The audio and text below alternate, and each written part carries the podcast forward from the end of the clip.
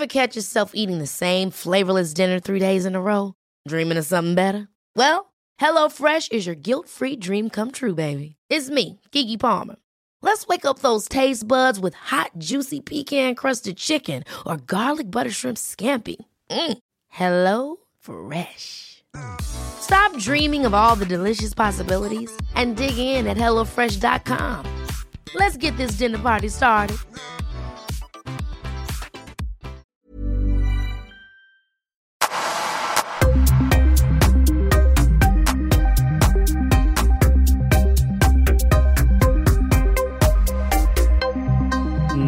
Åkerberg, välkommen till Öppet sinne. Tack så mycket.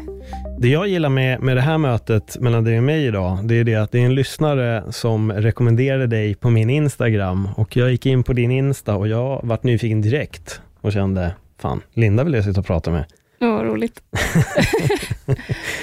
Och du är ju en av få, ska vi säga, äventyrare som har gästat min podd i alla fall. Jag har ju Mm. släppt väldigt många avsnitt och du är nog den tredje äventyraren, tror jag, Ja, som, som dyker upp. Och det är alltid spännande med folk som, som gör det du gör, som sticker ut på långa vandringar, vill upptäcka och utforska. ja, ja det, det är spännande för mig med. Ja, det förstår jag. Men när började det här för dig? Är det någonting som har funnits hos dig redan sedan liten, eller? Nej, det är det väl egentligen inte. Alltså jag är uppväxt i en familj som är väldigt sportintresserad. Mm. Eh, båda mina föräldrar är före detta handbollsspelare. Eh, men jag gjorde väl någon slags revolt mot det där när jag var tonåring och eh, tyckte allt som hade med fysisk aktivitet att göra, att det var liksom det tråkigaste som fanns. Mm. Så att jag sökte mig in till stan och jag tyckte väldigt mycket om musik, så jag hängde liksom på klubbar och på konserter och var liksom verkligen en så här stadsperson. Det var det som var uteliv för mig eh, då. Och eh, ja, när jag var 18 flyttade jag till Stockholm, började jobba som musikfotograf efter ett tag och jobbade som det, så jag hängde liksom bara på, på ja, men i konsertlokaler och i stan och sådär. Så att, eh, det var först eh, för, vad blir det nu, fem år sedan som Mm. jag började få upp ögonen för en annan värld. Jobbade du med rockfoto då också, eller?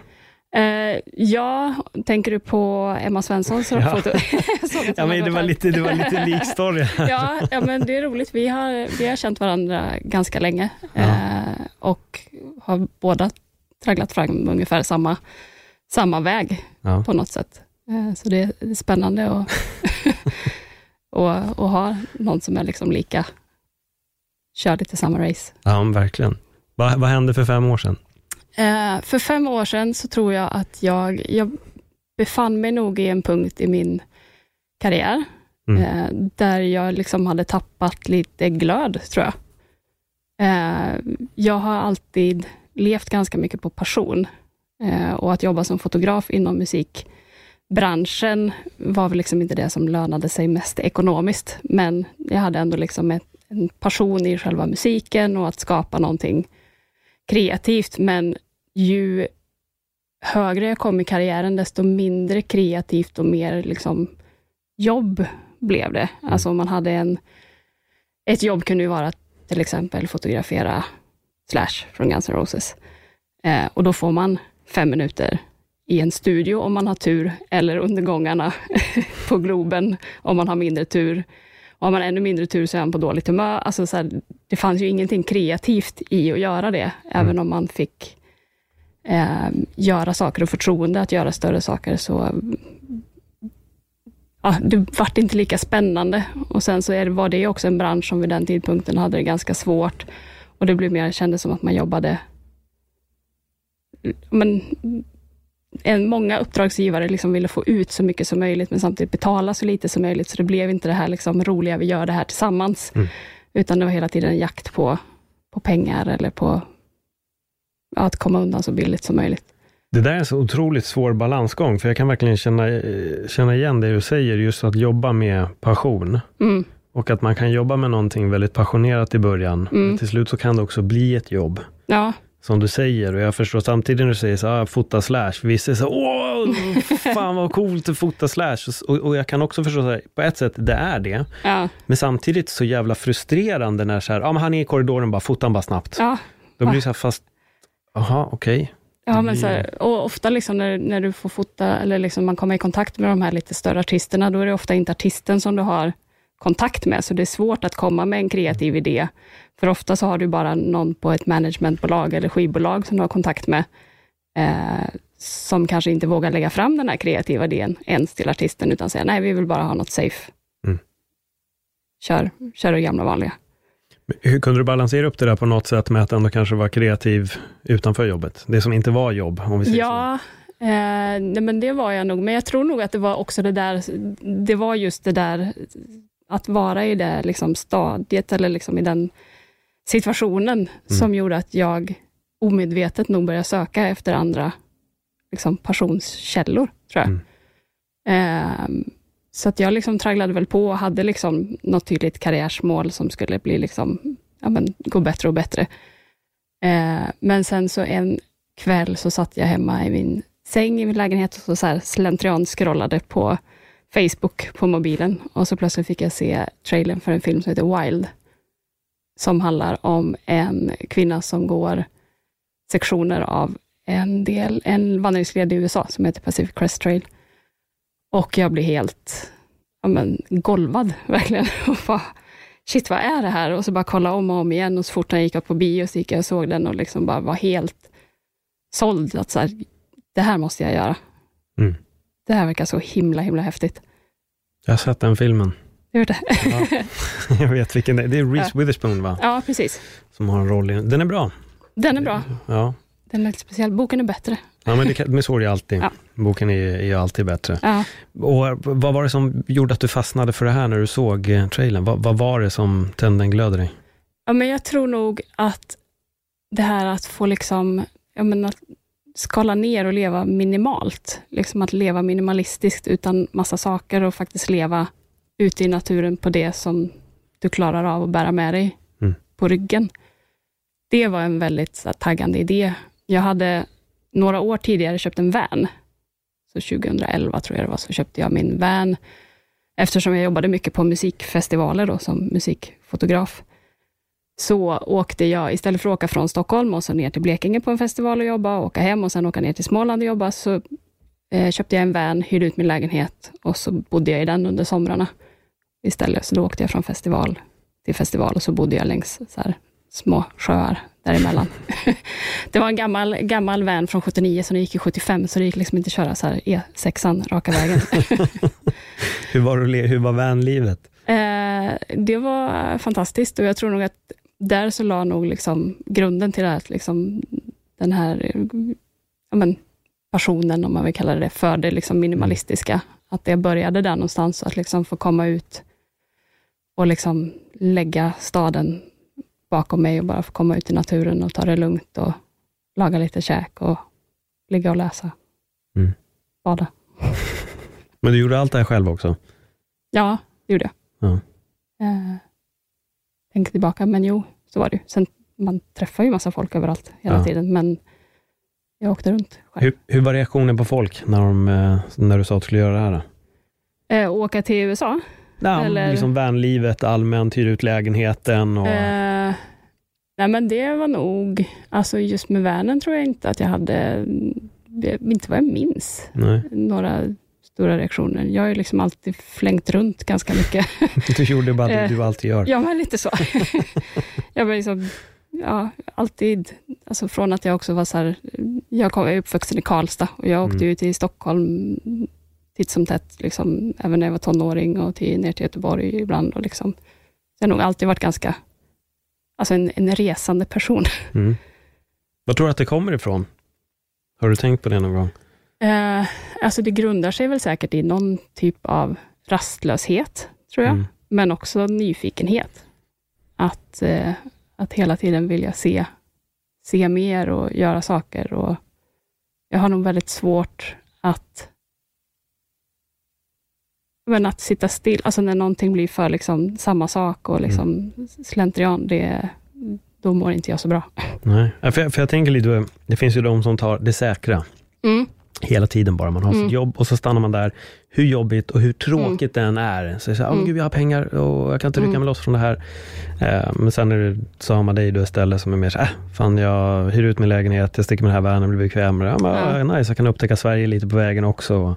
Men det där är ju, det, upp en massa. ja, och det där är så spännande, för att jag har ju försökt att passa in i den där mallen. Att Mm. ha ett, ett jobb liksom, och velat jobba eh, ja, men 9 till 5 och liksom göra, vara sådär normal som alla andra är. Eh, men jag blir ju bara deprimer- deprimerad om jag behöver göra det. Eh, och det är väl något som jag har förstått på, på senare år. Att så här, men jobba inte mot det där, för det, jag mår inte bra av det. Nej. Det är den här personen som jag är och behöver, behöver vara för att må bra. Jag känner igen mig exakt i det. Jag, jag måste bara berätta en liten story där, för jag, som jag berättade innan vi började på, jag håller på med stand-up och allt, har alltid varit väldigt fokuserad åt ett visst håll i min karriär. Mm. Då, då. Men det kom en punkt i livet under 2015, då jag gjorde ingenting utav det, utan Ja. jag istället verkligen sökte mig till ett helt vanligt jobb, för jag var tvungen att styra upp min ekonomi, för den hade kraschat lite där. Ja. Eh, och jag var så här, men fan, jag började kränga mobilabonnemang på, på Mediamarkt. Mm. Och det funkade första månaden Ja. och andra, men sen, alltså det kröp i kroppen och jag bara, jag kunde känna att jag bara kastade bort min tid och mitt Ja. liv genom att stå där. Jag kände jag bara, äh, till slut blev det verkligen, det är bättre att jag har nog mindre pengar, Ja. än att jag har pengar och inte tillfredsställd med hur jag spenderar mina dagar. ja, ja, visst. Eh, och jag vet att det var någon annan gång också, några år tidigare, då jag hade sagt till en tjej som jag körde stand-up med, och så här, jag önskar att jag bara kunde ta det här vanliga jobbet och leva Ja. det här normala livet. Och sa hon, ja fast du är inte riktigt gjord för det. Du kommer nog inte klara det. Så jag känner igen exakt Ja. allting du säger i det här. Nej, men jag, jag tror verkligen att så här, vi människor är ju olika allihopa och jag kan ju avundas. Alltså Ja. att de som är starka att ha ett jobb eh, som man går till varje dag. Eh, jag fixar inte det Nej. och det har jag fått acceptera. Ja, men det är samma. Och jag tror att vi, vi brottas mot det där att det hade varit skönt att bara kunna ha den tryggheten och bara kunna slappna av där. Ja, Men jag tror inte riktigt vi kan, eller vi kan inte. nej. Det är därför vi hela tiden, "Äh, nästa, och Ja. fan, jag måste göra det här. Ja, Det här funkar inte. Men det är ju roligt det där med pengar också, för att jag, innan jag, eh, ja men innan 2015 då, som ändå är en ganska stor brytpunkt, Mm. 2015-2016, så var jag väldigt så här, jag frilansade ju innan, jag frilansade som fotograf, men jag hade ju en buffert liksom, som jag kunde ta utav. Idag har jag liksom noll kronor på mitt sparkonto, men jag inte, då skulle jag varit jättenervös och liksom stressad över det. Idag så är jag inte det. Jag tänker, liksom, känner att det, allt har en förmåga att lösa sig liksom, och så hittar jag något jobb som jag kan göra, får in lite grann och så investerar jag det i nästa grej eller sådär som jag vill göra. Så att det liksom går runt ändå. Och ja, men som du säger, jag är absolut inte rik ekonomiskt Nej. på något sätt, men mitt liv är ju jätteinnehållsrikt Mm. istället, vilket egentligen väl är viktigare. Känner du till Seneca, stoicisten? Nej. Han har sagt, han, det, det finns en historia som han berättar, där är en man som går och bränner sina pengar bara. Mm. Eh, och folk tycker han är helt galen, som bränner pengar på det sättet som han gör. Men då säger Seneca, vad är egentligen den största galenskapen? Är att Mm. bränna pengarna, eller att bränna bort tid? För tid kommer du Mm. aldrig få tillbaka, men pengar kan du tjäna igen. Ja. Och det ligger så mycket i det och jag tror det är någonting som, jag får känslan av att både du och jag Ja, lever nej, efter det är mottot, jätte- att vi är medvetna om att pengar kan man, det, det går alltid att lösa. Men Ja. att bränna bort 15 år av sitt liv och sen känna att, fan jag borde ha gjort det här, jag borde ha gjort det här, jag borde ha gjort det här. Nej, men visst. Men vad, hur, hur ser det ut nu och vad har du för, eh, för om vi bara hoppar fram, sen kommer vi backa fem år igen, men, men hur ser det ut just nu? Eh, just nu så håller jag på och skriva på en bok. Mm. Eh, så just nu försöker jag hålla mig från att titta på några andra grejer, för att jag behöver verkligen fokusera på det. Den ska vara klar här i årsskiftet och kommer ut eh, slutet av våren, början av sommaren, Mm. planen. Spännande. Ja. Och här hyllade jag dig precis för hur du skriver när vi ses där nere. Det, det kändes som att skriva en roman. Så säger du, ja men jag håller på att skriva en bok. Ja men gud vad spännande. Jag Ja. antar att den handlar om det vi kommer att prata mer om. Ja, Ja, det, det gör det. ja, ja men kul. Ska vi backa fem år igen Ja, vi backar tillbaka. Ja, vi hoppar tillbaks. Hur, eh, när du väl hade gjort det här vänlivet så antar jag att det var det också som kanske började så det här fröet om att börja upptäcka mer och mer, eller hur, hur Ja. började ditt, eh, din Ja. upptäcktsfärd? Eh, nej, men i alla fall, Eh, I alla fall att, eh, jag menar, att komma ut mer och liksom få det här lugnet, eh, både från so yttre saker runt omkring, men också all inre press och Mm. stress och liksom sådär. Eh, det var ju väldigt nyttigt att få komma, komma bort från det och liksom skala ner till liksom bara det som är där och då. Eh, och det var väl det som lockade mig också i den här filmen, att få ge sig ut och bli lite skitig och, och jobba med, med sig själv på många sätt, både liksom mentalt och fysiskt. Mm. Eh, men jag, jag såg den här trailern och sen så var jag och min mamma och pappa var i Centralamerika på en semester i tre veckor. Och där så träffade jag en kille som jag hade lite kontakt med sen när jag kom hem. Och det var också en sån här grej som har betytt jättemycket för mig. För att när man åker på semester och man liksom är borta kanske två veckor, då börjar man ju liksom komma ner lite grann på jorden och släppa den här stressen och sådär hemifrån. Och så börjar man tänka liksom på så att ja, det är så här man borde leva sitt liv. Och, men jag har alltid tänkt att jag ska börja ja, men, dansa flamenco, jag vet inte. eh, och så kommer man hem och liksom tänkt att man ska göra det, så går det två dagar och så är man tillbaka Mm. där man var. Men när jag kom hem då därifrån så, och vi höll kontakten, så var vi liksom kvar i det här liksom vacation mode-tänket. Eh, så att jag började tänka så här, ja, men, jag har alltid velat åka till USA. Jag ska åka till USA. Och så bokade jag en biljett eh, dit och så en månad senare en biljett hem.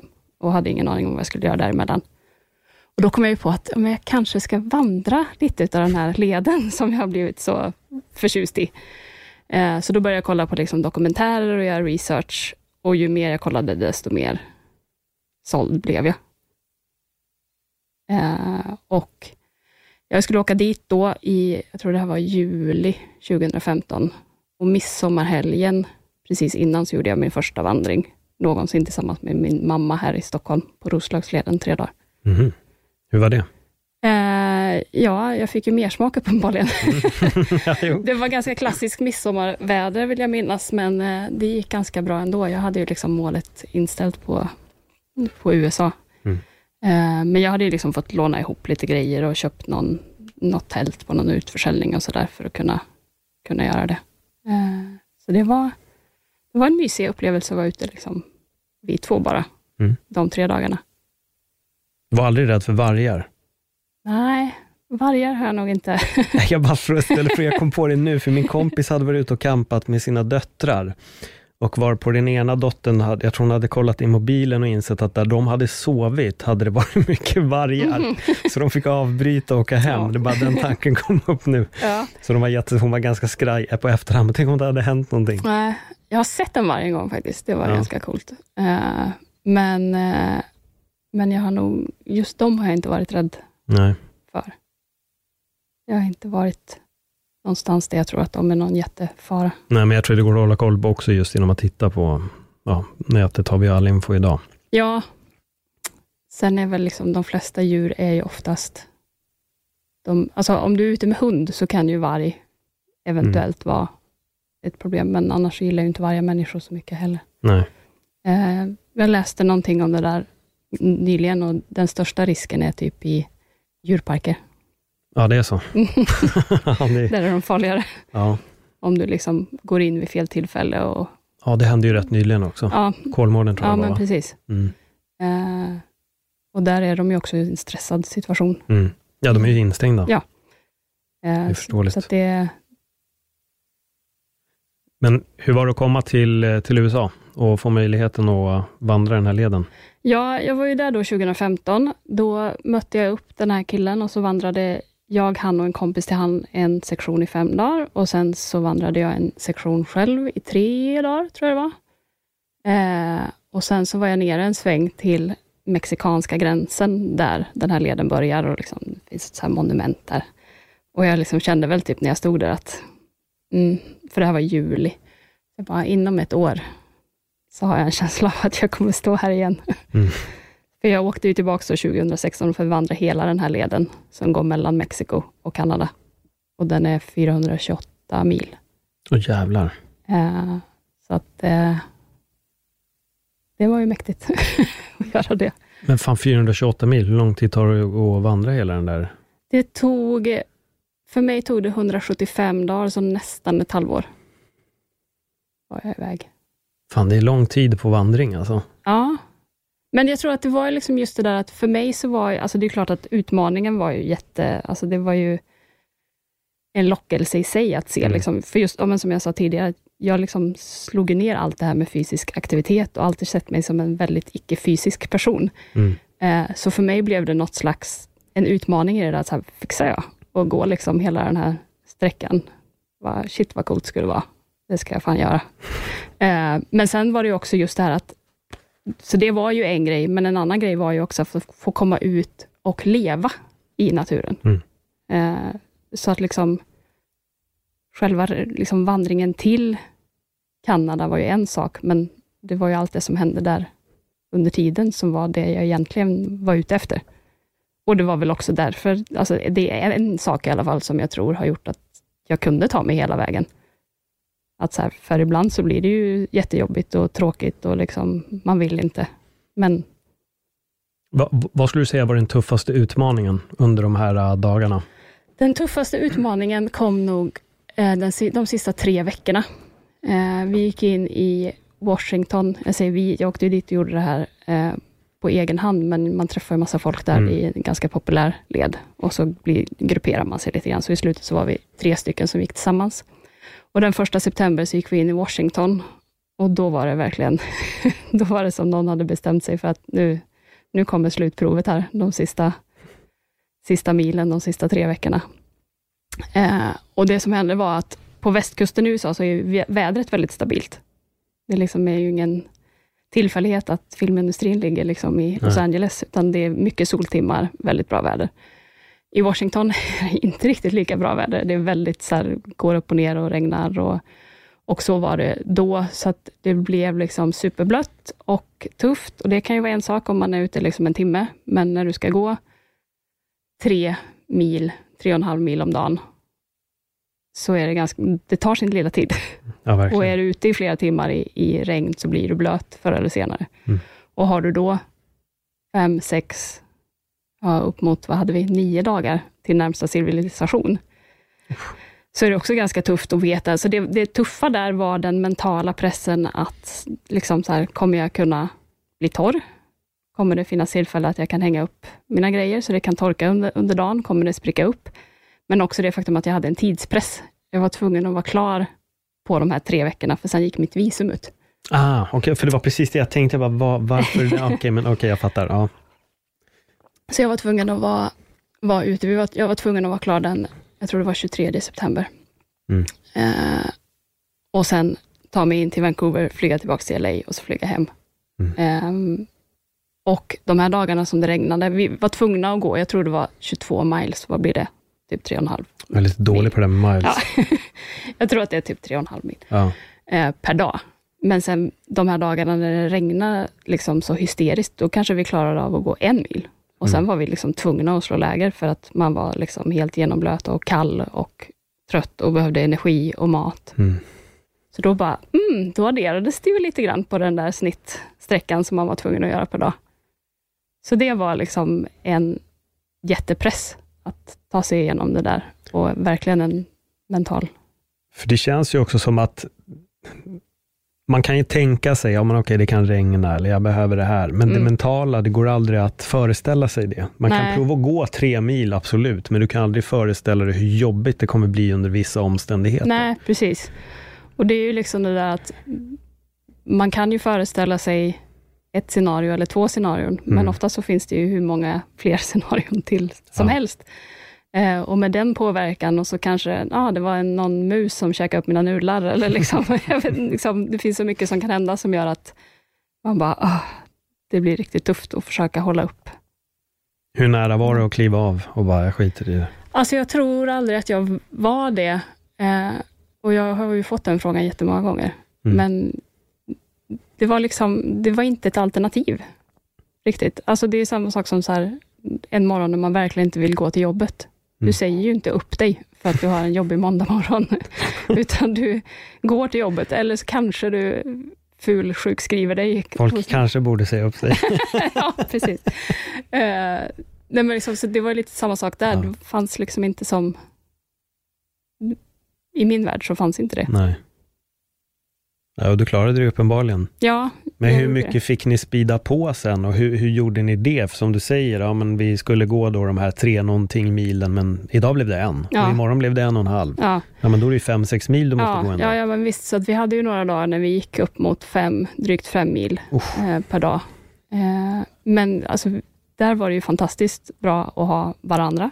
Mm. Eh, vi gick ju sällan med varandra dagtid, utan då var det så här, man vaknar upp, så bara, men hur, vart behöver vi ta oss idag? Men vi ska försöka ta oss dit. Och så kollar man kartan och liksom så här, där finns det ett bra ställe för att käka lunch. Vi ses där. Typ. Och så packar man ihop var och en för sig och så går man när man är klar och så möts man upp. Eh, vart var jag på väg? ja, men sista biten, ja, sista ja, sträckorna, ta, ta ikapp. Ja, för det som också då blev ju då att nere i Kalifornien under liksom juni, juli, då kunde man ju vandra fram till 11 på kvällen och ha det mm. ljust och fint. Men där blev det ju höst och mörkt vid typ sju. Men då började vi gå tillsammans när det blev mörkt. Eh, och så de sista dagarna så började vi, vi började återberätta vandringen för varandra. Så vi började på dag ett och så gick vi igenom och det var så himla coolt. För att vi kunde minnas liksom varenda dag 175 dagar tillbaks. Alltså så här, ja men det var den dagen när vi gick över det där passet och sen så mötte vi han och hans tjej hade precis lämnat för att hon var tvungen att åka på något bröllop. Eh, och så liksom, alltså vi minns sådana detaljer och jag kan liksom fortfarande idag minnas exakt vilken podcast jag lyssnade på på mm. en viss sträcka och det är så sjukt när man liksom, ja men i, i vardagen inte kan komma ihåg vad man käkat typ till lunch i förrgår. Nej. Liksom. Nej. Eh, så det roade vi oss med de sista, eh, de sista veckan i alla fall, tror jag. Ja. Att gå igenom. Men det är häftigt, för det, det, det, det ni har gjort på något sätt, är att ni har brutit den monotona vardagen. Mm. Och när en vardag helt plötsligt fylls med upplevelser, mm. då är det mycket lättare att memorera. Ja. Det som jag brukar säga om år 2020, alla kommer veta vilken mm. frisyr vi hade, vilken musik vi lyssnade på, allting som hände under 2020. Men jag tror att om vi frågar någon om 2019, ja då kommer det mer vara, fan, där minns jag inte exakt, men jag Nej. vet verkligen vad jag gjorde året efter. Ja. Så jag tror att det, det är de här, när det händer någonting ja. väldigt speciellt, då, då lagras minnet mycket, mycket starkare, ja. kan jag tänka mig. Nej men så är det absolut. Och det är också när saker liksom går i samma varv, liksom att det så här, mm. då har vi en tendens att inte minnas det, men när det är någonting nytt hela tiden, vilket det definitivt är på en vandring, när du också fysiskt förflyttar dig till nya platser varje dag, mm eh, så skapas de där minnena. Hur var det att komma i mål? Det var både och. det var ju alltså verkligen dubbla känslor. Att eh, Det var ju jätteskönt att man fixade den där liksom, tuffa sista sträckan. Vi gjorde det, var klara på dagen. Eller? Ja, vi kom nog fram vid typ tio på kvällen eller något sånt där. Elva någon gång. Mm. Så klarade på dagen. Eh, och sen skulle man hem, så det var liksom skönt att så här, få det gjort och man var ju jättestolt över att man hade fixat det. Liksom, och ja, men allting och att man skulle få äta mat ordentligt. Och allt det där och träffa familj och vänner hemma. Men det var ju också ganska så här, jaha, mm. vad, vad händer nu då? Men man har haft, liksom, och det är inte bara för just det här, den vandringen, utan det är ofta när jag har gjort större projekt, att när man liksom väl kommer i mål, så är det ganska, det är inte så, så att jag är i alla fall inte sån som kommer i mål och liksom skriker och höjer armarna och liksom världens lyckorus, utan det är snarare så här, jaha, för man har haft det målet så himla tydligt för sig under så lång mm. tid. Och så plötsligt är det så här, ja, vilket håll ska jag gå åt nu då? Mm. Vart ska jag ta vägen? Eh, och det är ju det finns ju någonting som heter post-trail depression, som är ganska vanligt bland folk som gör så här längre grejer, att man hamnar i det där, liksom, vad ska jag göra nu? Och så identifierar man sig så mycket med vad man har gjort. Eh, jag bokade ganska snart efter att jag hade kommit hem, en resa till Nepal, vilket jag tror var jättemycket en räddning för mig, för att inte hamna i det. Att inte bara identifiera mig med hon som hade gått den där leden, eh, utan att se framåt. Och och fortsätta leva och hitta nya mål och riktningar. Liksom. Har du haft någon kontakt med dem som, som gick med dig? Var ja. det någon av dem som upplevde det här? Var det någon av dem som fick det här?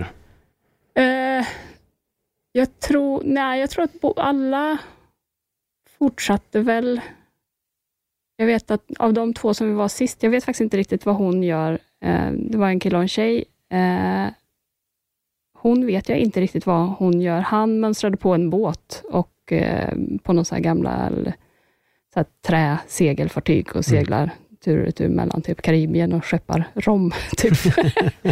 eh, eh, och hon vet jag inte riktigt vad hon gör, men jag vet att hon gjorde, hon gjorde en annan vandring något år efter, för att, som gick från kust till kust istället. De gick längs mm. mexikanska mm. gränsen för att belysa hela problematiken med Trump. Ja, okay. allt det där. Så hon är ganska politiskt engagerad också. Mm. Hur var Nepal? Kontrast va? Ja, det var en kontrast. Eh, framförallt eftersom det är en sån turist... Mm. Eh, ett turistbesöksmål, liksom, så det var ju väldigt mycket... Men det är så här, jag, jag skulle vandra upp till Everest Base Camp och då är det vanligt att man flyger till en by som heter Lukla. Eh, jag tog en buss som var som att åka en tvättmaskin i tio timmar till en by som heter Giri istället. Och så gick jag därifrån upp till Lukla på fem dagar. Eh, och det var en jättehäftig resa, den, de fem dagarna, liksom, att gå i den djungeln där i Himalaya, liksom, tills man kom upp dit. Men där uppe är det ju verkligen en folk som åker för att bocka av någonting på en bucketlist. Och det är ju, liksom, det är ju civilisation, mm. mer eller mindre, upp till, upp till eh, Everest Base Camp. Men också såklart jättespännande och jättemäktigt och häftigt att vara där. För att det är ju, samtidigt som jag säger att det är en civilisation, så är det också extremt avskilt. Ja. Man liksom fattar ju inte att folk har tagit sig dit någon gång, liksom, upp i de här liksom karga, karga bergen som är liksom superhöga, det går knappt att andas och det liksom är men bara så kargt och liksom dött. Tills du inser att det är jättelevande, för det bara knakar och spricker överallt. Det är så glaciärer och laviner som går. Och det är ganska, så är det ju ganska mäktigt. Vad överraskade dig mest på den vandringen? Jag tror att eh, det häftigaste med den resan var nog vad mycket, jag, vad mycket man kan fixa igen med liksom så här huvudet. Mm. Eh, jag kunde ju inte nöja mig med att bara gå till Everest Base Camp, så jag bestämde mig för att bestiga ett, ett berg som heter Lobuche, eh, som ligger ja, någon kilometer innan. Mm. Eh, som, jag vet inte om du såg den här expeditionen som gick på TV, Nej. tror jag Ja, men ett gäng folk som ska upp på den där eh, toppen i alla fall. Så det berget är det 6119, tror jag det är. Mm. Eh, och om du ska upp på höjd, så gäller det att ha liksom bra lungkapacitet för att kunna ja, men, tillgodogöra dig den mängd syre du får i dig, eftersom det är betydligt mindre än på, på mm. havsnivå.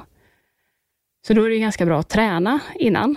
Så min plan var ju att ligga i hårdträning och köra liksom kondition och ja, men mycket den typen av träning för liksom puls och hjärta och lungor som man behöver göra. Men jag tror att det var fem, jo, fem veckor innan så var jag tvungen att operera mig. Mm. Um, och um, ja, men, vi hade fått några cellförändringar, så jag var tvungen att operera bort dem. Eh, och då när jag sitter på den här operationsbritsen och precis ska sövas, så säger de så här, ja men bara så att du vet det nu, så får du inte göra någon form av pulshöjande träning nu på tre veckor. Och två veckor innan man ska iväg, så är det bra att börja ta det lugnt och liksom låta mm. kroppen bara hila och vara liksom fit for fight. Eh, så det var liksom fem veckor innan jag skulle iväg, så var det så här, ingen mer träning. Oj. Eh, och då var det så här, bara, nej. Kunde inte sagt det här lite tidigare. Okej, okay, eh, jag åker och så får jag se hur det går. Mm. Eh, men tog mig hela vägen upp och faktiskt utan några större problem. Mm, bra ju. Eh.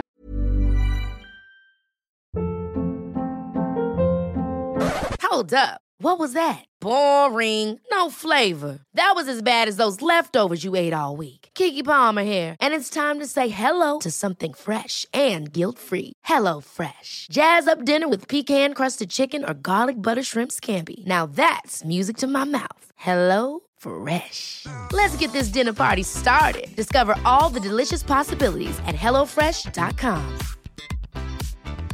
Many of us have those stubborn pounds that seem impossible to lose, no matter how good we eat or how hard we work out My solution is PlushCare.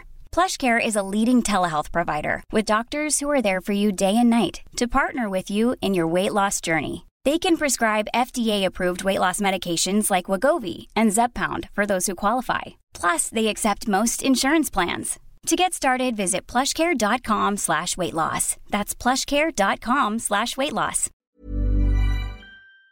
Uh, ja. Så det var ganska häftigt liksom att se vad liksom, men jag var ju också så här, jag läste på jättemycket om vad hög höjd innebär och hur man ska tänka och hur man ska göra, liksom, vad som är viktigt eh, för att ha de eh, bästa förutsättningarna ändå. Och det gick ju. Vad, vad, tog du med dig från den informationen? Eh, mycket handlar om att eh, men kroppen, behöver, kroppen behöver fokusera på att mm. akklimatisera sig. Du, kan inte, du ska inte stressa, du ska liksom se till att hela tiden vara i balans. Jag tycker att vara på hög höjd är en väldigt, det är en väldigt så här, meditativ mindfulness. Du måste verkligen se in i dig själv och liksom lyssna på allt som kroppen säger. Mm. För att är den så här, åh jag är lite kissnödig, då vill man gärna hålla sig. Det ska man inte göra, bara gå och kissa så kroppen inte behöver ha det liksom stressen i sig. För stress påverkar din förmåga att akklimatisera sig. Känner du, åh det är lite varmt, jag vill ta av den här, då måste du stanna och ta av dig och liksom verkligen lyssna på kroppen. Mm. Eh, och sen så kan man ändå hamna i en situation där man mår dåligt på grund av att det har gått lite för snabbt eller att man inte hinner med. Men då går det, är det liksom, jag gjorde det när jag kom upp till Butche, byn Lubuche, eh, som är byn innan man kommer upp till byn som ligger innan Everest Space Camp. Eh, och mådde liksom jättedåligt och bara, nej men alltså det här går inte. Jag, jag klarar inte av att ta mig en meter till. Vad kände du? Ja, men då var jag så här, nej men jag förstod inte hur det ens skulle vara möjligt att fortsätta ta mm. mig någonstans. Eh, och låg liksom bara i sängen. Men det som hände då var att det kom in, det kom in ett par, det är ju så supertunna väggar. Det är ju knappt nödvändigt att det är några väggar. Det är ju liksom jättetunt, så man hör ju allt i de här lodgerna som man bor på där. Eh, och då kommer det in ett par i lodgen, eller i rummet bredvid mig. Och de pratar och kvittrar. Och helt plötsligt så bara, dung, hör man så här, ding, ding, ding, ding, springer en iväg, kräks på toaletten, och så ding, ding, ding, ding, ding, tillbaks. Och så bara, pratar som om ingenting har hänt. Och sen så springer nästa iväg och kräks och tillbaka och börjar prata som inget har hänt. Så då låg jag där och bara, ja, jag kan ju ligga här och tycka synd om mig själv och tycka att allting är väldigt, väldigt jobbigt och tråkigt. Och, eller så kan jag bara acceptera att det är så som det känns, men ändå försöka tänka positiva tankar. Mm. Acceptans. Ja, precis. Uh, så efter ett tag så gick jag ut och tog en liten promenad, mådde lite bättre, kunde käka lite kvällsmat och sen nästa dag så var allt borta. Det är intressant det där, hur, hur den acceptans, hur det förändrar mycket. Mm. Uh, för att så fort man accepterar någonting, så då, då blir det på ett annat sätt. Jag mm. håller på mycket med isvak. Jag hade tänkt fråga dig om Wim Hof, mm. om det är någon du känner till? Jag känner till honom. Uh, jag har inte ägnat mig så mycket åt Nej. det. För han tar ju upp folk för Kilimanjaro. Ja, jag hörde och det. Och jobbar bara med andning, liksom. ingen förberedelse alls, men hon ja. jobbar med andning och knallar rakt upp. Ja. Och jag har hållit på med hans metod nu i nästan, jag tror att det är nästan sex år eller lite mer. Mm. Men jag vet också första gången jag badade i isvak, så var det jättesvårt för mig och då frågade jag killen som lärde mig, mm. säger jag till honom, när blev det liksom varmare för dig att vara i vattnet? Ja. Och då svarade han, det har aldrig blivit varmt. Nej. Jag, har, jag accepterar bara kylan. Ja. Jag bara, åh, då Aha, fattade jag ju. Det så, jag bara, just det, såklart. Jag ska inte kämpa emot. Jag ska Nej. inte förvänta mig att jag ska gå i och att det är varmt. Nej. Utan det är ju kallt. Ja. Och det förändrade ju allt. Ja. För mig att bara kunna gå ner och säga, det är kallt, det är okej. Okay, det, det kan inte hända något. Liksom. Det är verkligen bara kallt. Efter det så började jag kunna hantera det här på ett helt annat sätt. Hitta avslappningen och acceptera. Jag hör att det är det du gjorde här också. Ja. Ja, ja, men visst. Och det är nog, hade kanske inte de kommit in där och du hade märkt, vänta nu, de här mår nog ja. skit som mig, för de går och kräks, men de är ändå igång. Då ja. kanske hade legat kvar där. Ja, Nej, men det är ju de där liksom, tankarna och är man speciellt eh, själv då, eller med någon som är väldigt dålig på, eller bra på att vara negativ, mm. Eh, så är det ju rätt svårt att komma ur det där. Mm. Eh, så att det är ju, det är ju ett tankesätt man måste, eller som är väldigt bra att öva på och liksom lära sig och, mm. och hitta vägar ur de där hålen. Hur kändes det när du väl började känna dig lite fräschare? Då? Ja, men ja, men för varje, alltså det var ju nästan varje steg så blev det ju lättare och lättare och då Mm.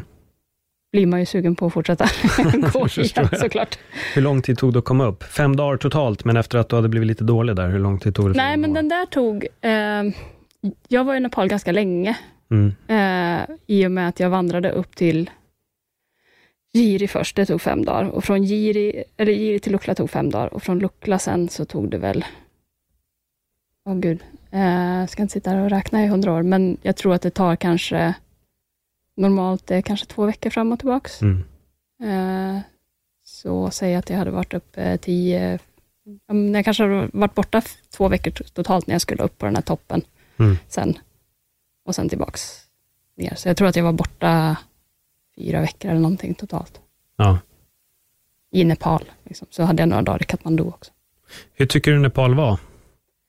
Och det där var också jättespännande. Alltså när jag kom dit till och landade i Kathmandu, så tyckte jag att det var liksom världens jobbigaste stad och det var liksom folk som försöker sälja saker överallt och liksom man går på gatan och så bara, ah, jag behöver den där hjälmen bara, för klättra, var kan jag hitta en klätterhjälm bäst och som inte är en jättemärklig kopia. Och så går man där på gatan och tycker allt är jobbigt och så kommer det någon och bara sticker upp en flöjt framför en. Så hej, vill du köpa en flöjt? Bara, Nej, låt mig vara. Jag vill bara ha en hjälm och sen vill jag gå upp mitt rum. Typ.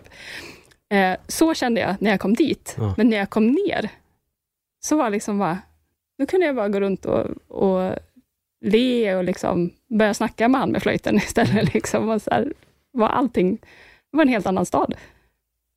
För det är väldigt, jag har inte varit där själv, jag har ju sett bilder, jag har hört, jag, jag kom på att jag faktiskt haft fyra äventyr i den här podden. Jag, nu suddade jag bort. Min gamla PT-kund, Ja. han säger till mig en dag att fan, jag vill gå upp för Mount Everest. Han har aldrig bestigit berg. Nej. Han besteg Mount Everest, tror jag var så fyra år efter att han Ja, hade sagt det till mig. Så jävla coolt. Han har varit i min podd också och delar den här storyn. Ja. Så jag känner till när du börjar prata om Lobucho och allt det här, att då, då minns jag lite från allt han har berättat. Ja. Men det, alltså det, det för mig är det nog en bucket list-grej. Förr eller senare måste jag dit. Ja. Jag vill se och uppleva Nepal, för det jag Ja. har sett så är det ju, nej men det verkar vara väldigt, väldigt, väldigt mäktigt. Och jag blir mer peppad av det när jag hör din story också. Ja. För jag vill känna det där med hur det är, jag skulle vilja prova Wim Hofs andningsövningar för att se om man, hur man kan hantera Ja. liksom den här uppstigningen. Ja, det är nog ett spännande experiment. Sen så kan det vara bra att känna till lite andra saker som man kan göra för att underlätta det också Mm. för sig. Absolut. Att, eh, Men vad, vad gjorde du sen då? Hur var det att komma hem igen? För då var du återigen i det här att nu har du gjort en vandring till och Mm. nu kommer du tillbaka. ja, men nu ska vi se om jag kommer ihåg det här rätt. Det var 2017. Eh, 2018, då åkte jag till Kilimanjaro. Eh, Mm, det såg jag en bild på på din, Ja. på din Instagram. Jag har ju varit där fyra gånger nu. Eller tre gånger har jag varit där, men jag har gått upp fyra gånger. Mm. Eh, Hur var det? Det är första, första gången, då hade jag inte lärt mig riktigt. Då mådde jag lite dåligt på vägen upp. Eh, svårigheten med det berget är att du gör det på kort tid. Mm. Eh, så att kroppen hinner inte riktigt akklimatisera sig eh, så mycket som den borde göra. Så ska man göra det berget så, bör, så ska man inte titta liksom på det billigaste för att du får minst antal dagar, utan liksom, Mm. ju fler dagar, desto större chanser att ta sig upp. Och första gången gjorde jag det på... Jag skulle dit, jag hade fått frågan att åka dit som färdledare, men så ville jag åka dit för jag hade, ville liksom ha varit på berget först, jag visste vad det, vad det handlade om. Så då ville jag åka dit och då, det gjorde jag i februari, mars, mars var det nog, eh, 2018. Mm. Då gjorde jag det på sex dagar, vilket var, jag tycker, lite tajt. Eh, sen när vi gjorde, satte ihop resan så gjorde vi den på sju, Mm. vilket var bättre. En fråga bara, har du gjort alla de här resorna själv eller har du haft någon med dig? Eh, till USA så åkte jag ju själv, träffade Mm. folk där. Till Nepal åkte jag själv. Eh, till Kilimanjaro då så hade jag med mig en kompis Mm. eh, som hakade på liksom, i efterhand. Så så här, Mm. Jag ska åka dit, ska du med? Eh, Okej, Mm. och så följde jag med. Eh, men annars så gör jag mycket saker Mm. eh, på egen hand. Vad tycker du är skönast? Göra det själv eller att vara med någon? Sen att man springer på folk på vägen, det, det är en Ja. femma, men vad föredrar du? Att planera och göra ensam eller? Ja, men det jag tycker nog om både och ändå. Eh, men det finns ju en väldigt stor tjusning i att göra det själv. Mm. Eh, just för att du får den där... Men det jag kan tycka är skönt med att vara ute på en vandring till exempel, det är att du verkligen får tid att gå in i dig själv. Och ja, men, Det behöver inte vara att du tänker på hur du ska leva ditt framtida liv, men man liksom får skala bort liksom alla saker, yttre på, saker som påverkar en utifrån. Eh, men också liksom att vara själv gör också att du, du kan bli ännu mer dig själv. För att när du är med din mamma så är du en person, när du är med mm. din bästa kompis så är du en person. Man har alltid liksom någon, någonting som man lägger på när du är med någon annan. Eh, det tror jag alla har. Eh, men när du är själv, då är du ju verkligen du. Mm.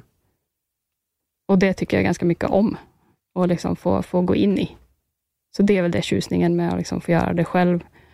Och också ja, men sätta sig inför alltså, jobbiga situationer och, och ta sig igenom det själv är ju en stärkande, stärkande grej. Är det någon speciell insikt du har fått under de här resorna, när du verkligen har varit ensam? Eh, det är väldigt många, men eh,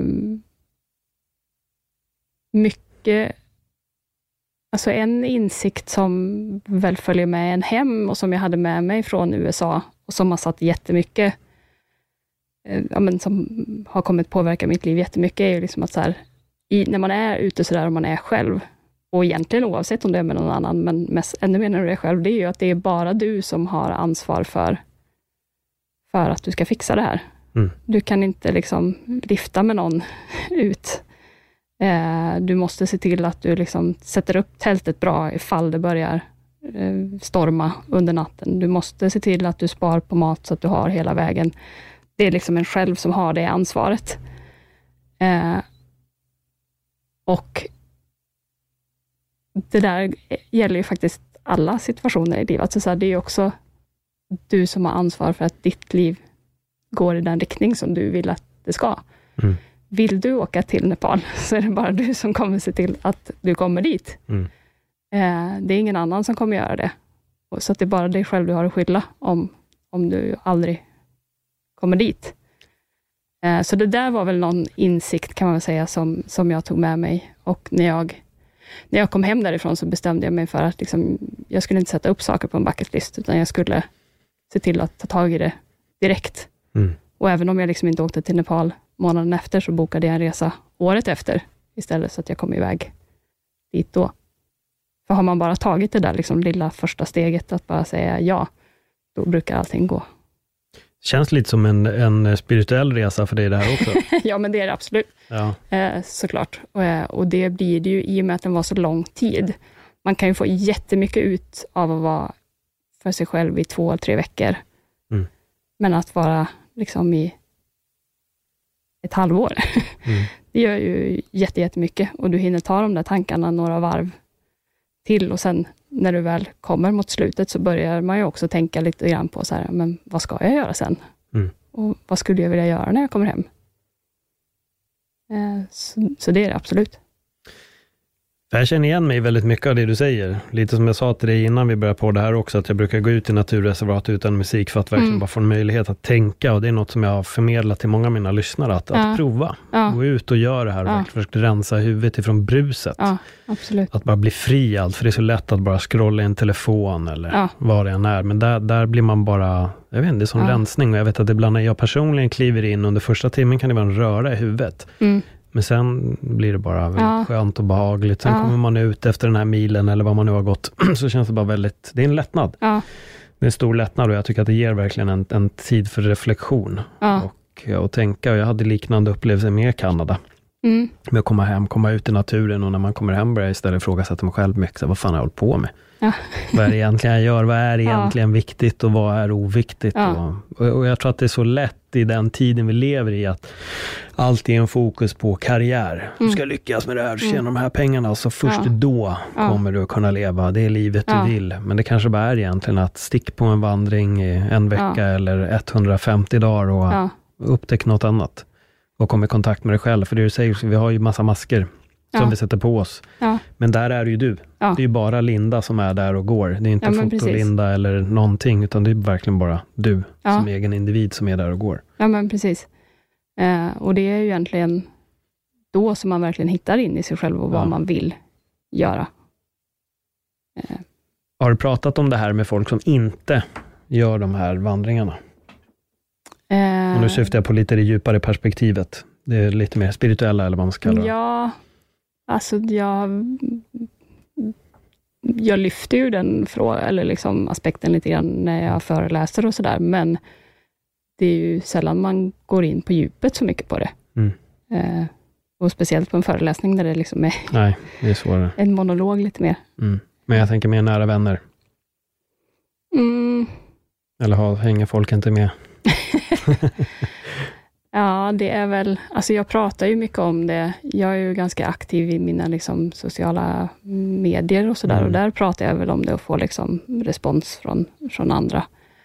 Eh, men ibland är det ganska skönt att inte prata om det också. eh, För jag kan tänka mig att det var nog ingenting du förväntade dig när du började göra de här vandringarna.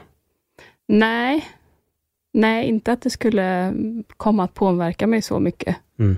Eh, som det har gjort. För att mitt liv är ju verkligen ett helt annat, alltså före och efter PCT. Mm. Ehm, det, alltså det som har hänt de senaste fyra åren, sedan jag kom hem, är ju liksom, det är helt sjukt att det har hänt så himla mycket saker som det har hänt Mm. under den tiden. Eh, jag brukar titta tillbaka och säga så bara, men gud, nu är det ju snart fyra år sedan som jag kom i mål. Så bara, men har det bara gått fyra år sedan dess? Så bara, och sen samtidigt bara, men har det bara gått fyra år sedan dess? Alltså det, är så här, det har gått så snabbt och samtidigt när man ser på det, bara, så har jag gjort så himla mycket saker. Eh, och det där gör det ju ganska skönt. Alltså så här, är man rädd för döden eller är man rädd och så där, är ju en ganska vanlig fråga också, men jag ser så här, skulle någonting hända för mig idag, så vet jag ju att jag har gjort allt för att liksom leva och göra de sakerna som jag vill. Jag har inte den här karriären som jag måste göra först för att sen göra det, utan jag gör det nu, medan jag kan. Jag pratar om det där, jag brukar spela in avsnitt som heter Öppna mitt sinne. Mm. Och där tog jag just upp den här mallen som vi ska leva efter. Mm. Och så går jag igenom här. Men gå skola, gifta sig, träffa någon, skaffa barn, Mm. det här är jobbet, pension, bla bla bla. bla. Ja. Men sen innan du dör, då kommer du ha de här uh, sju grejerna som du ångrar att du inte gjorde, Ja, ja. för att man har följt den här mallen. Och det är skönt att höra att du verkligen skiter i mallen direkt och istället lever det livet som du vill leva. Ja. Upptäcka och utforska och, och göra allt det. Men vad mer har hänt på de här fyra åren, eftersom att det har hänt väldigt mycket? Eh, vad mer har hänt? Eh, jag bara, gud, var har jag varit mer? eh, men jag har väl varit lite runt om. Jag var för, när var det då? För, förra sommaren kanske. Eh, då var jag runt och tågluffade mm. Eh, vid två tillfällen och var nere i Dolmiterna och vandra och klättra och surfa på um, Biarritz. Jag lärde mig det. Ehm, jag har varit på Aruba och jobbat med eh, Yoga Girl, kanske mm. du känner till. Mm. Ehm, jag har varit tillbaka i USA. Jag var med i något som heter Fjällräven Polar 2011 17. Eh, och sen så, ja, massa olika saker och sen har jag börjat kunna jobba med det här och liksom börjat skriva, skriva artiklar och liksom sådär. Eh, och sen så kanske dit du vill komma förra sommaren, så gjorde jag ju ett, ett äventyr här hemma i Sverige. Mm. Eh, där jag, det, det hade väl egentligen grott. Jag ville göra någonting på Sverige ända sedan jag kom hem från USA, men det tog lite tid innan jag kom fram till hur jag skulle göra det. Eh, och sen i, vad var det, slutet av april förra året, så trillade det ner att jag skulle, ja men jag ska göra samma sak som jag gjorde i USA. Jag ska ta mig igenom hela landet eh, för egen maskin. Men jag ville också, jag ville se, det jag ville göra var att jag ville se Sverige, upptäcka Sverige. Vad finns egentligen här? Eftersom från att jag började intressera mig för att vara ute i naturen och vandra och sådär, så har jag liksom letat mig utomlands för att göra det. Eh, och jag ville se vad Sverige hade. Och för att kunna se hela Sverige och upptäcka hela Sverige, så kom jag på att jag ville ta mig från söder till norr och även ta, igen, ta mig igenom alla våra landskap. Mm. Och då är det lite tajt om det är i slutet av april och man måste göra klart lite saker hemma först, så jag bestämde mig för att göra det genom att vandra, cykla och paddla. Så det gjorde jag förra sommaren, då, 2019. F- Fråga bara, där, hur gjorde du det? Alltså, bar du på din cykel och din Nej, paddel nej jag, fick, jag fick en hel del hjälp eh, av dels av min pojkvän, eh, som hjälpte mig lite med cykel och kajak, eh, men sen fick jag även hjälp utifrån på många ställen. Mm. Eh, eller så fick jag låna en cykel någonstans. Och, ja, det var lite mäckigt, men det var inte så, så att jag liksom gick på en vandringsled med en kajak i ena handen och en cykel i den andra. Det hade varit lite väl tufft, tror jag. Ja, det hade varit svårt. Vad, vad var det mest fantastiska som du upplevde under den här eh, Sverigeupptäckten? Ehm, ja, men det är ju hur mycket liksom... För jag, det fanns väl en liten sån här rädsla, att så här, men tänk om jag upptäcker att det är ganska, det är inte så roligt här ändå. Liksom. Jag Mm. vill sticka iväg det första jag gör när jag kommer fram. Men längs vägen har jag ju hittat så mycket saker, så liksom, jag har ju en jättelång lista upp på platser som jag vill åka tillbaks till och eh, testa mer saker på och liksom upptäcka mer av den naturen som är där.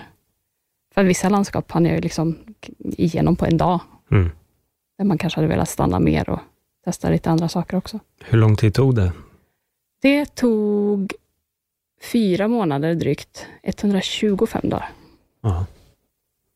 Och hur var det att göra det? För det här var också ensam va? Jag har tittat på Mm. lite bilder, det var lite barn på bilder. Är det dina Ja, barn eller det... Nej, det är min Nej. pojkväns barn, Okej. som mina bonus, bonustjejer. Så det var, ni var ändå ett litet gäng som, som gjorde det? Ja, De eller de, nej, de kom, de mötte upp, eh, de mötte upp på västkusten Mm.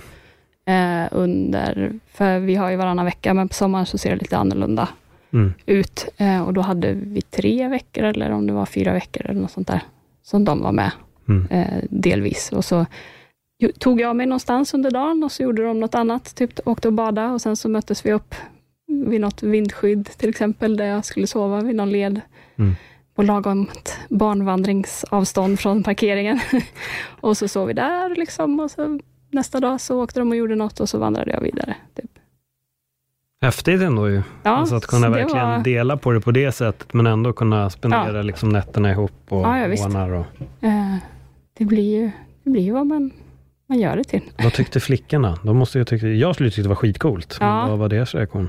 Nej, men eh, jag tror att de eh, tyckte det var väldigt kul. Vi, gjorde ju liksom, vi var iväg och klättrade också på något ställe. Mm. Liksom, och det är så här coolt att se hur de tar för sig och testar. Och vi, vi var väl lite oroliga, så här, ja, men tänk om de tycker att det är läskigt eller jobbigt att sova, sova Mm. ute. Liksom. Eh, Men det var ju bara att inte prata om det som något som skulle vara Mm. läskigt, så får de ju inte ens den tanken. Det är ju bara mysigt att sova i en koja. Hur är det egentligen att sova? För jag vet att det finns ju många olika sätt man kan sova när man campar. Allt från att tälta, allt från Mm. att ligga i liksom hängmatta. Vad finns det mer för alternativ? Ja, du kan sova under bar himmel. Mm. Eller eh, i vindskydd. Eh, finns det ganska mycket runt om vandringsleder och sådär. Mm. Jag testade på hängmatta första gången ja, förra sommaren. Då. Eh, tycker väldigt mycket om det. Hur var det att sova i? Ja, men det. Jag tror att det är en sån här grej som man ändå typ hatar eller älskar. Mm. Jag älskar det, jag sover som ett barn. och så kanske man måste vända sig någon gång och vakna till, men sen så slocknar jag liksom direkt. Mm. Eh, det är ganska skönt. Det är beroende på hur stort tält man har. Jag är, försöker ju bära så lätt som möjligt, så att det tältet jag har är ju rätt litet. Så det är ganska skönt att ha liksom en stor, man sätter upp som en tarp, liksom, ett skydd över, så att det inte regnar. Då får man ändå ganska mycket space där under att Mm. att vara på.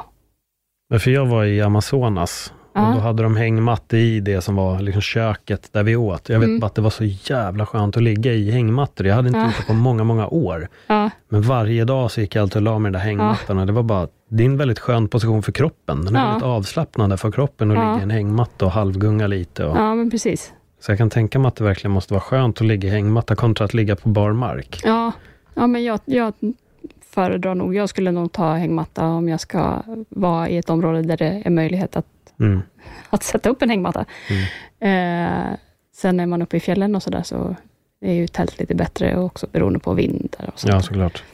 Eh, men det är skönt. Sen finns det lite olika tricks också för att man ska få det mer bekvämt. Till exempel ha ett liggunderlag och att man ska sova lite på snedden snarare än liksom rakt i dem för att Mm. få ändå lite, inte vara helt banan. Nej. Eh, Hur mycket packning har du med dig? Vad kommer upp i viktmässigt? Jag vet inte, nu kollade jag faktiskt på nå- något klipp jag hade från sista biten på den här turen, när jag gick från Abisko, då Mm. vägde jag min ryggsäck, då vägde den typ 25 kilo, vilket är Oj. helt... Eh, eh, men det var nog för att då var det liksom på väg att bli vinter, så Mm. behövde ha lite mer varmare grejer och jag tror att jag hade mat för, vad var det, 19 mil som jag skulle gå. Så kanske åtta dagar eller något sånt där. Då. Vad äter du matmässigt? Vad, vad kan du ta med dig? För det är ju frågan Jag- om kanske torrvaror, Ja, kylvaror. Jag kör funka. frystorkat. Just när jag är iväg på sådana där grejer så är det liksom inte mat. Jag brukar ha med mig liksom snacks och sånt där som är, Mm. alltså typ godis och chips. Mm. Eh, men annars så liksom är inte mat, jag lägger ingen jättevikt på att det ska vara den godaste mat, eller bästa matupplevelsen. Mm. Utan där är liksom mat, det är energi, bensin liksom. Mm. Eh, och få i sig. Och då, det finns ju så färdiga frystorkade, sen så kan du pussla ihop lite egna varianter utav andra torrvaror som finns i matbutiken också. Mm. Eh, så mixa ihop det lite. Och du stannat upp och tar något från naturen, jag tänker fiskar eller vad man nu kan göra. Nej. Det har jag inte riktigt eh, lärt mig det än. Jag, eh, jag har ju varit vegetarian sedan jag var typ 12, men började käka fisk för Mm. kanske 4-5 år sedan. Mm. Eh, så jag kan inte fiska. Nej, jag vet inte hur man gör. Eh, men det kommer kanske. det kanske kommer. Mm. Eh, vilka kängor använder du? Nej, jag skojar. Ja. jag var tvungen att lägga in. Nu vi kommer in på det här Precis. Nej, jag skojar. Jag skojar. Men, men däremot så tänkte jag en, en sista grej, för det är något som vi har eh, fingrat lite på innan vi har, har pratat. Det är just det här att du kan få frågan om att vara kvinnlig äventyrare. Mm. Um, vad, vad, vad är din tanke när du får den frågan? För jag känner själv lite att det känns som en så jävla förlegad fråga Ja. på den hela vänster. Ja, ja, men visst. Alltså, jag blir ju eh, alltså, nästan irriterad. Sen så kan man inte bli det, för man ställer ju frågan för att man är nyfiken. Mm. Men det är liksom så här, ja, det är väl ingen större skillnad än mot att vara en manlig äventyrare. Mm. Det är lite, lite svårare att kissa möjligtvis, men Mm. annars så ser nog naturen ganska same same ut. Ehm, så, och jag tycker att det, framförallt tycker jag att det är en väldigt tråkig fråga, för att frågan innehåller på något sätt att det skulle vara att en tjej inte kan klara sig. Mm.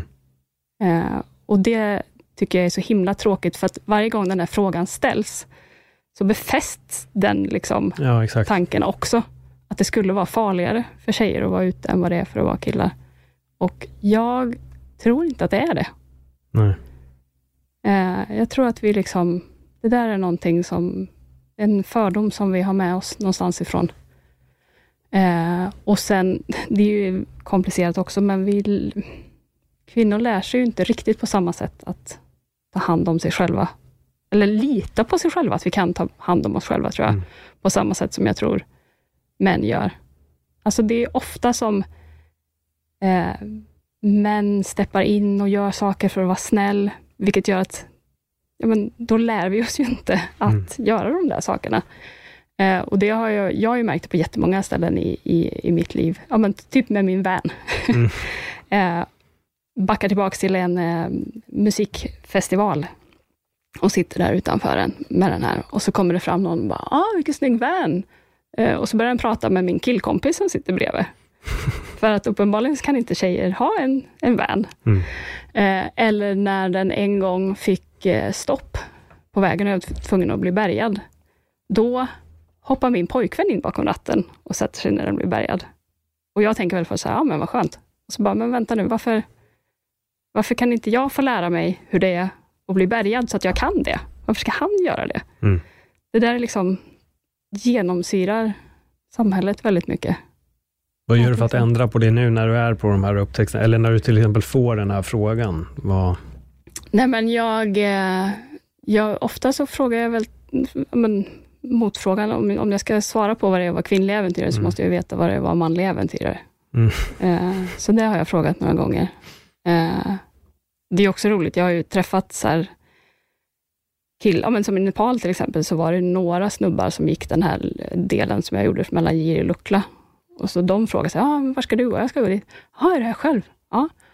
Åh, vad coolt! Så Bara, ah, och du då? Är du också här själv? Ja.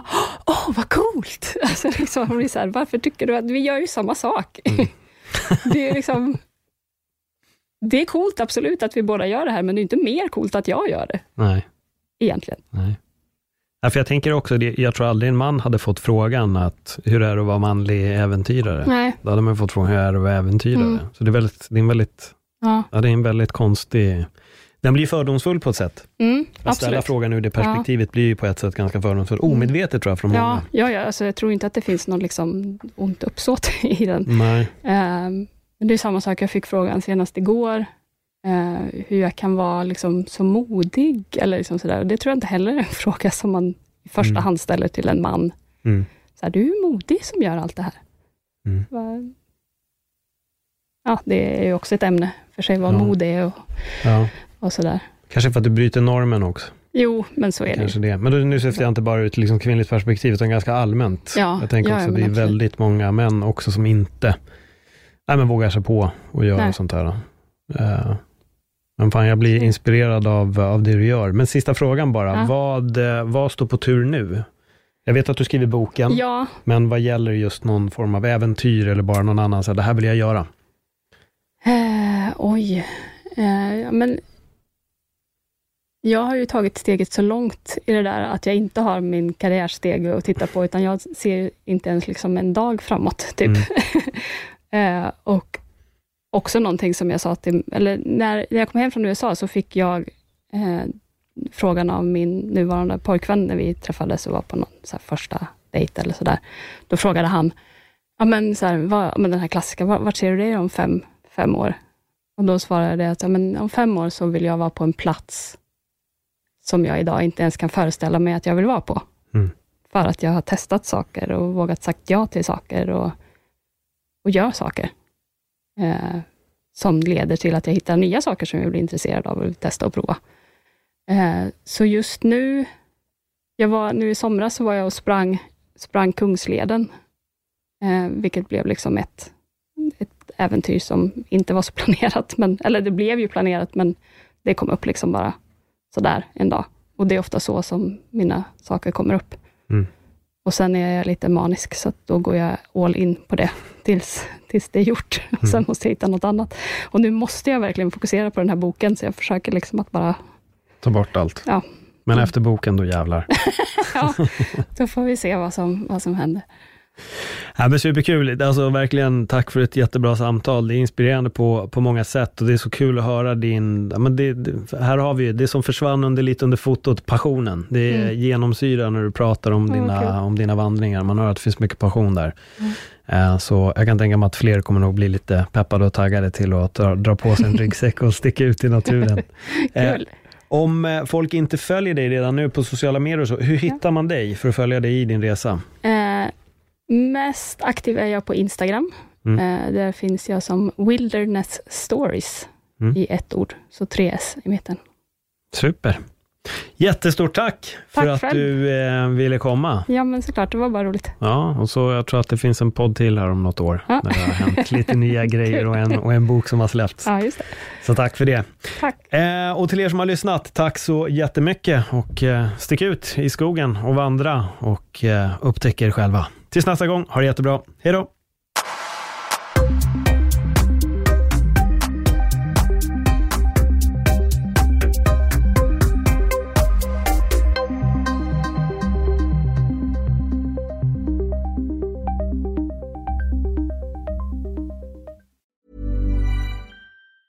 Mom deserves the best, and there's no better place to shop for Mother's Day than Whole Foods Market. They're your destination for unbeatable savings, from premium gifts to show-stopping flowers and irresistible desserts. Start by saving 33% with Prime on all body care and candles. Then get a 15-stem bunch of tulips for just $9.99 each with Prime. Round out Mom's menu with festive rosé, irresistible berry chantilly cake, and more special treats. Come celebrate Mother's Day at Whole Foods Market.